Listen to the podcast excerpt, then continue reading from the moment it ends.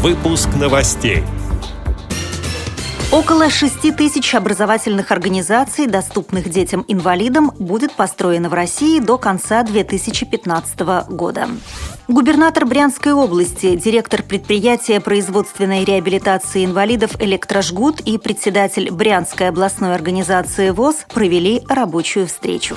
В Казани завершилась неделя памяти «Эхо афганской войны». Огонь Паралимпийских игр в ходе его эстафеты по России будут зажигать несколькими способами. Далее об этом подробнее в студии Наталья Гамаюнова. Здравствуйте. Здравствуйте.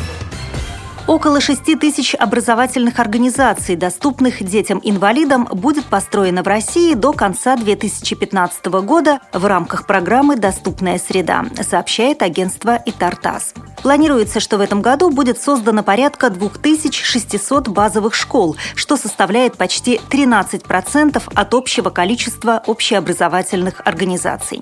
На 2015 год запланировано возведение еще 3200 образовательных учреждений.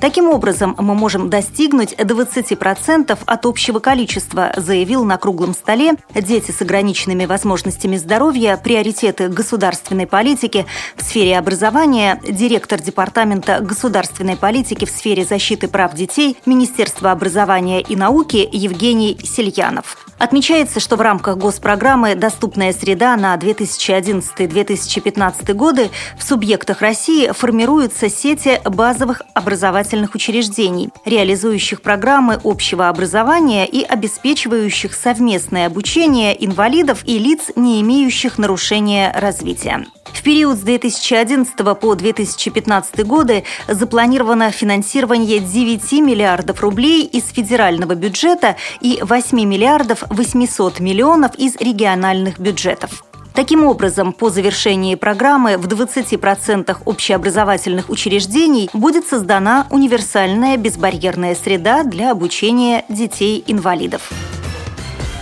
Губернатор Брянской области Николай Денин, директор ООО «Брянское предприятие производственной реабилитации инвалидов «Электрожгут» Игорь Иванов и председатель Брянской областной организации ВОЗ Александр Сычев провели рабочую встречу. На совещании обсуждалось одно из направлений завода – швейное производство, по которому завод не имеет достаточного количества заказов. Александр Сычев попросил губернатора оказать помощь заводу и помочь отремонтировать Дом культуры ВОЗ.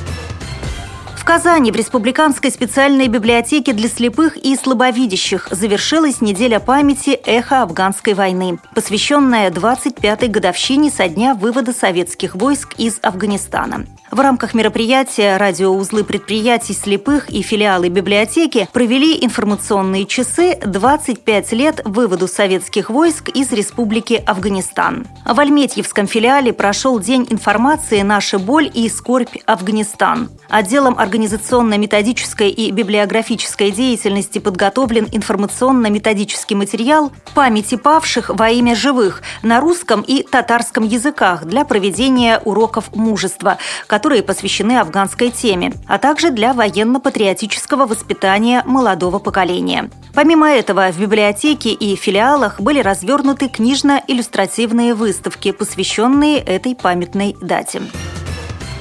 Огонь 11-х зимних Паралимпийских игр в Сочи в ходе его эстафеты по России будут зажигать необычными способами. От молота и наковальни, от расплавленного металла при помощи химических реагентов, доменной печи, лазерного луча и даже сопла ракеты. Ежедневно огонь будут зажигать одновременно в нескольких городах одного из федеральных округов России. А 5 марта на центральной площади Сочи состоится церемония объединения пламени из всех регионов страны. Добавлю, Добавлю, что эстафета Паралимпийского огня Сочи-2014 стартует 26 февраля в Дальневосточном федеральном округе и пройдет по 45 городам всех восьми федеральных округов. В ней примут участие более полутора тысяч факелоносцев и 4 тысячи волонтеров. Завершится эстафета 7 марта церемония открытия 11-х зимних Паралимпийских игр на сочинском стадионе «Фишт».